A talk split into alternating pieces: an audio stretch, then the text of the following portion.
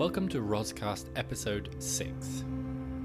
Somehow we're already halfway through series 1. I'm really proud of the pieces that we've done so far, and I'm very excited about what's to, to come this year.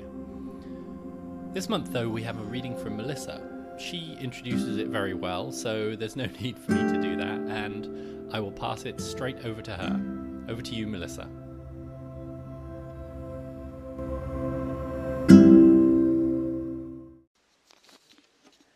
Since becoming chair of the LGBT network at Barnardo's, I've been kind of feeling more and more like I should be better informed about LGBT topics, that somebody might come and ask me a question. I feel like a kind of ambassador for the community now, and I definitely feel like I don't know enough yet about that world.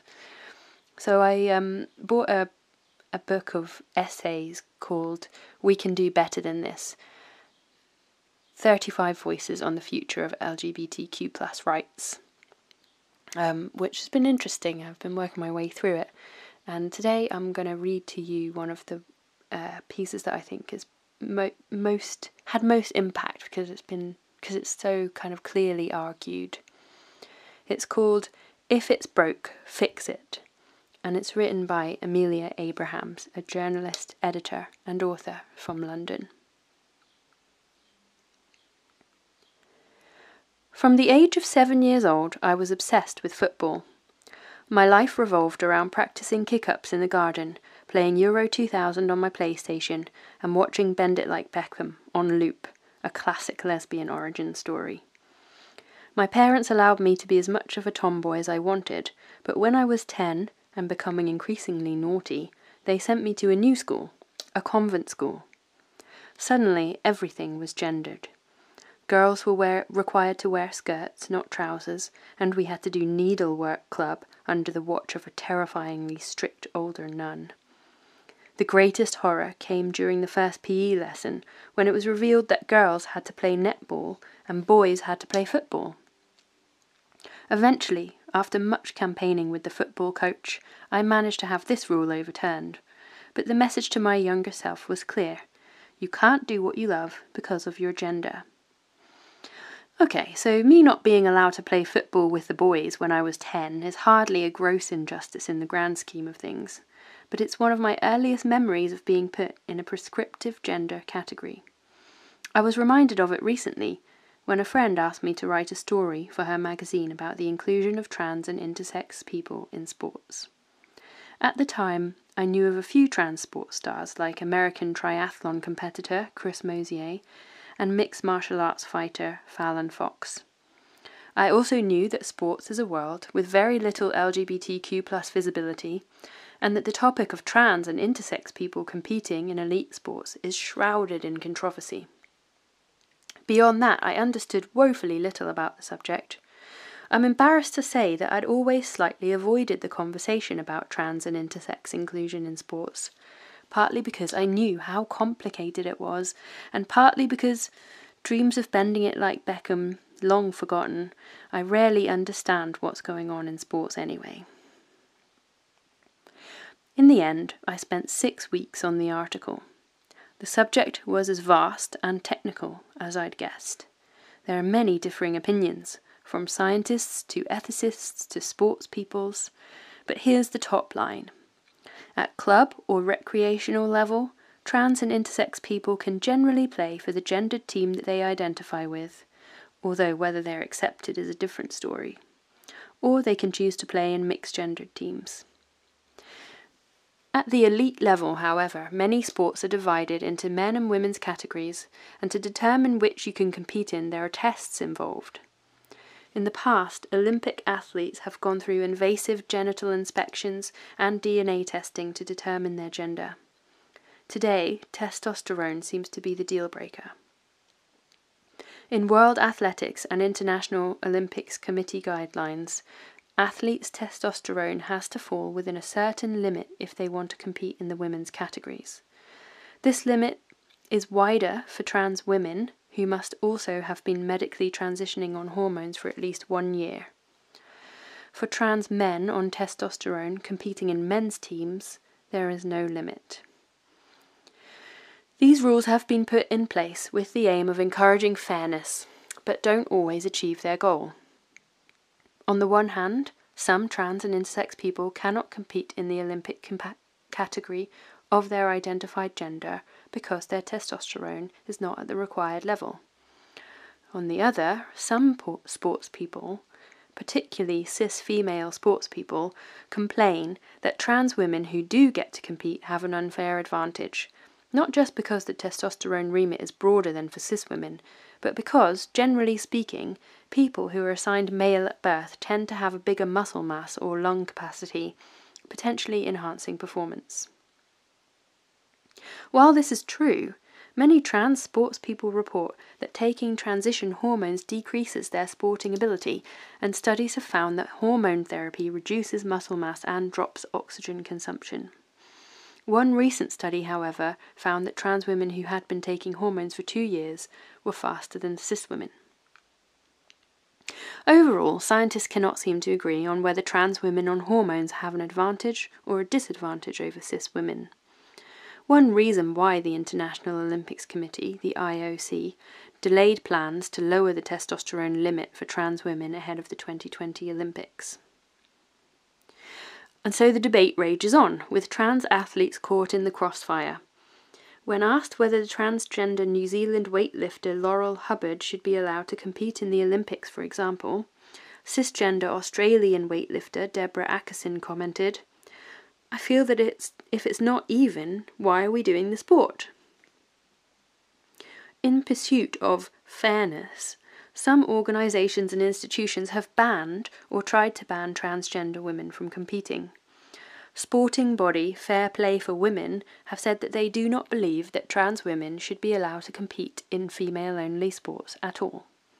In early 2020, Three cisgender female high school athletes in Connecticut launched a legal case against two transgender classmates on the alleged basis that their competing has deprived cisgender girls of track titles and scholarship opportunities. Similarly, in March 2020, an Idaho state law declared that girls or women's teams in schools, colleges, and universities will not be open to transgender students who identify as female. The law has been challenged by civil rights groups as a breach of Title IX, the 1972 US law that bars sex discrimination in education, and in August 2020 a federal judge blocked the ban. In October 2020, World Rugby banned trans women from competing in contact rugby, claiming that it puts cis women at risk of injury, a broad assumption about the physicality of all trans women. Then, while writing this essay, Mississippi, Arkansas, and Tennessee passed bills to implement statewide bans on female trans athletes, laws urgently being challenged by organizations like the American Civil Liberties Union. These types of cases lead to headlines like this one on the BBC News website. Transgender women in sport. Are they really a threat to female sport? Feeling concerned by these stories, I went looking for examples of trans and intersex people who have fought to compete in their sport by taking on the system. Another reason the article took so long, I got a little obsessed. I discovered Renee Richards, an amazing American tennis player who fought to compete in the 1976 US Open after transitioning. Richards took a case against the United States Tennis Association's genetic screening process all the way up to the Supreme Court and won, allowing her to compete. I also read about Mara Gomez, the Argentinian footballer who, in December 2020, became the first transgender woman to play professional league football for a women's team, despite enduring criticism on social media that her inclusion is unfair. On the field, you can have speed and strength, but that doesn't help you if you don't know how to play football, she said in response. I always hold up the example of Messi. He measures 1.6 metres, 5 foot 7 inches, and is the best player in the world. Most famous, perhaps, is the case of the South African middle distance runner and Olympic gold medalist Caster Semenya. A female athlete with naturally high levels of testosterone, she was subjected to intrusive gender testing, which she has spoken out against. Eventually, governing body World Athletics, formerly known as the IAAF, ruled that her level of testosterone gives her an unfair advantage over other women, and it was decided that she has to take hormone suppressants to reduce the amount of testosterone in her body if she wants to compete. She contested this ruling, but in September 2020 lost the appeal. In February 2021, Semenya announced that she's taking the case to the European Court of Human Rights. Her lawyer said the challenge is for all women, although experts note that the scrutiny Semenya has experienced particularly affects women of colour and women in the global south and intersex women. It's easy to picture the effects of all of this discrimination and policing. A trans kid with a passion for sport might see the stories above and believe that biology is destiny, or that they are not welcome in sports at all. Research from Stonewall suggests that this is true, finding that while one in eight LGBTQ plus people avoid going to the gym or participating in sports groups because of fear of discrimination and harassment, this rises to 2 in 5 for trans people specifically. Intersex people are also likely to be put off. They might see stories like Caster Semenya's and feel discouraged from a career as an athlete. And what about non binary people? Sports divided into male and female teams offer no place for people who identify as neither. As Robbie DeSantos, director of sport at Stonewall, put it to me, Sport is an exceptionally powerful tool for social change and for making people feel a sense of community and belonging.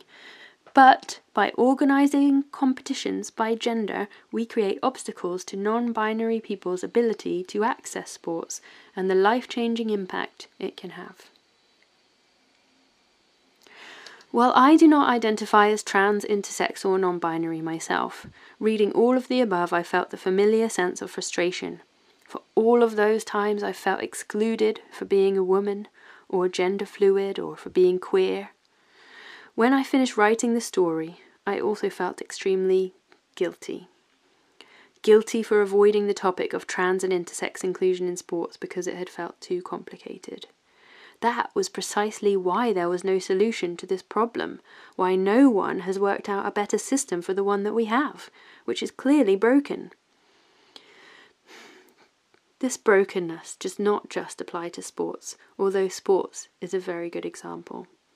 It applies to various parts of our society. Research is showing that in certain countries, more people than ever before are identifying outside of the gender binary. Although this is not a new concept, there are countless examples of cultures who did not think of gender as a binary until colonizers imposed the idea. This is especially true among younger generations. The Pew Research Center, for example, found in one American study from 2019 that 41% of Gen Z defined of Gen Z defined as anyone born in 1997 and beyond, surveyed, identified as neutral on the spectrum of masculinity and femininity. They've also found that one in five American adults say they know someone who goes by a gender neutral pronoun. Even beyond these studies, we know that there are now many people who do not identify as cis male or female. So, why is the world not set up to reflect this reality? Try to go one day, let alone a week, without encountering the gender binary, and you'll be hard pressed to succeed. Public toilets, mandatory prefixes on forms, male and female clothing sections, they all ask us to choose a gender. When we interact with people on transport or in shops, they tend to make assumptions about our gender and let us know exactly what those assumptions are by calling us sir or madam, or else assuming our pronouns. So much of our lives is constructed around the idea that there are only two ways to experience your gender. We split everything into binary categories and ask people to choose one, usually the one assigned at birth, or else be left out. As a consequence, gender variant people's ability to partake and succeed in the world is inhab- inhibited by a system that excludes them or sets them up to fail. Non binary people and some of the essays in this book offer examples explaining how misgendering makes them feel like they're not real, and that worse yet, exclusionary attitudes from society can perpetuate violence. On this, Lauren Lubin, a non binary runner, documentary maker, and campaigner for non binary inclusion in sport, makes a point that I found interesting. Lauren said that they love running because, in a world that says no to them at every turn, they can just put their sneakers on and go without anyone stopping them. For Lauren, sport offers the potential to escape social structures that can be exhausting, oppressive. If the disjunction between a strictly binary approach to gender and people's experiences of living outside this binary has a negative impact on people's lives, we're doing something wrong. The system is broken and it's up to us to fix it. The positive news is small shifts towards greater inclusivity for trans, intersex, and non binary people in sports are starting to be made. On a grassroots level, there's been a blossoming of initiatives to better include LGBTQ people. Among these are more training and awareness around gender neutral pronouns and a push for the introduction of more gender neutral changing rooms. Raising awareness and platforming LGBTQ sports role models is also vital, which Stonewall are, fo- Stonewall are focusing on by asking LGBTQ sports ambassadors to give talks to young sports people. But there's still more work that can be done, says Robbie DeSantos. While attitudes are improving, we know that lesbian, gay, bi, and trans communities still feel unwelcome in sporting environments, often starting from a young age. When it comes to elite sports, campaigners are challenging existing models and starting conversations about more inclusive versions. In her TEDx talk, trans ultimate frisbee player Jenna Weiner asks us to question our fundamental assumptions about why certain people are naturally better at sports than others. Campaigners like her point out the logical failings of arguments that exclude trans women from sports.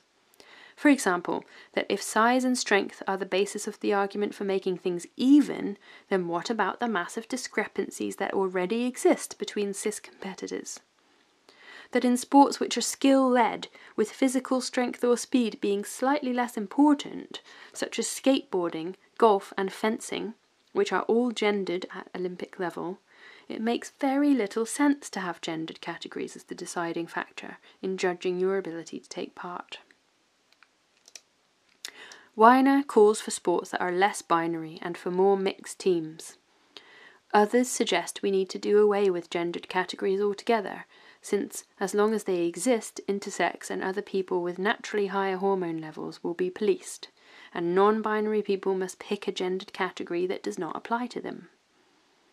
Plus, using testosterone as the bar in sports enforces a culture where trans women who want to play elite sports feel they have to medically transition with hormones in order to qualify, or else not compete at all. Some experts have suggested that we could categorize by height or weight. It would be great to see these kinds of ideas from white papers turn into more real world experiments or trials sooner rather than later since discrimination is currently so rife. More research is also needed given that the narrative around trans women in sport having an undue advantage is lacking in robust evidence and doing a disservice to athletes. DeSantos from Stonewall agrees. There is still a lot of prejudice across the sporting world, particularly for trans and intersex athletes whose bodies are constantly scrutinized and monitored in the public eye, he summarizes. Suggesting that strength is the only component of sporting success undermines the complex mix of teamwork, talent, tactics, strength, and agility which athletes know make up real sporting success.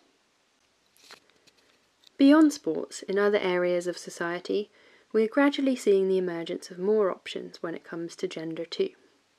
Despite the derision of right wing and conservative pundits, think Piers Morgan, over the last five years, British schools have been introducing gender neutral uniform, uniforms, while many public institutions now have gender neutral toilets.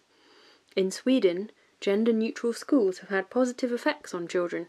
Researchers found that their pupils are less likely to gender stereotype or gender segregate, while other research has shown that gender neutral textbooks have led to more mixed gender applications to typically gendered courses. This would suggest that less policing around gender is also a positive step in diminishing sexism. The next frontier is a widespread implementation of third gender categories. Countries such as Argentina, Australia, Canada, Denmark, the Netherlands, Germany, Malta, New Zealand, Pakistan, India, and Nepal now have gender neutral third category options for passports. In November 2020, Belgium joined in, deciding to offer an X option. It is shocking to me that in 2020, when so many people do not identify as male or female, this is not more widespread. Campaigners are still fighting for these options to be introduced in the UK, as well as America and many other countries, but arguments over how this could pose a threat to security or lead to increased fraud are often brought forward in response. Without this change, non binary people do not have legal recognition and so cannot, for example, register at the doctors or get married as their lived gender. Notably, the option of identifying as non binary was also excluded from the UK's 2021 census. This undermines non binary people's right to participate in society and to have their existence recognised. These steps are hugely important, but they are just the beginning. We have a lot of work to do before society reflects the myriad ways that people experience their genders. We need to take a long, hard look at the structures we've built from sports to physical spaces to legal framework, and bring them up to date. Understanding that current systems are broken and need to evolve is not about doing away with the categories of male and female altogether, but acknowledging that there is a whole spectrum of expression in between these poles and around them. This might be messy or complicated work, but it's urgent work too. It's a matter of basic inclusion, and one that brings the world in line with the realities of the people living in it. Beyond that, it's also a chance to celebrate trans, intersex, and non binary people's infinite talents.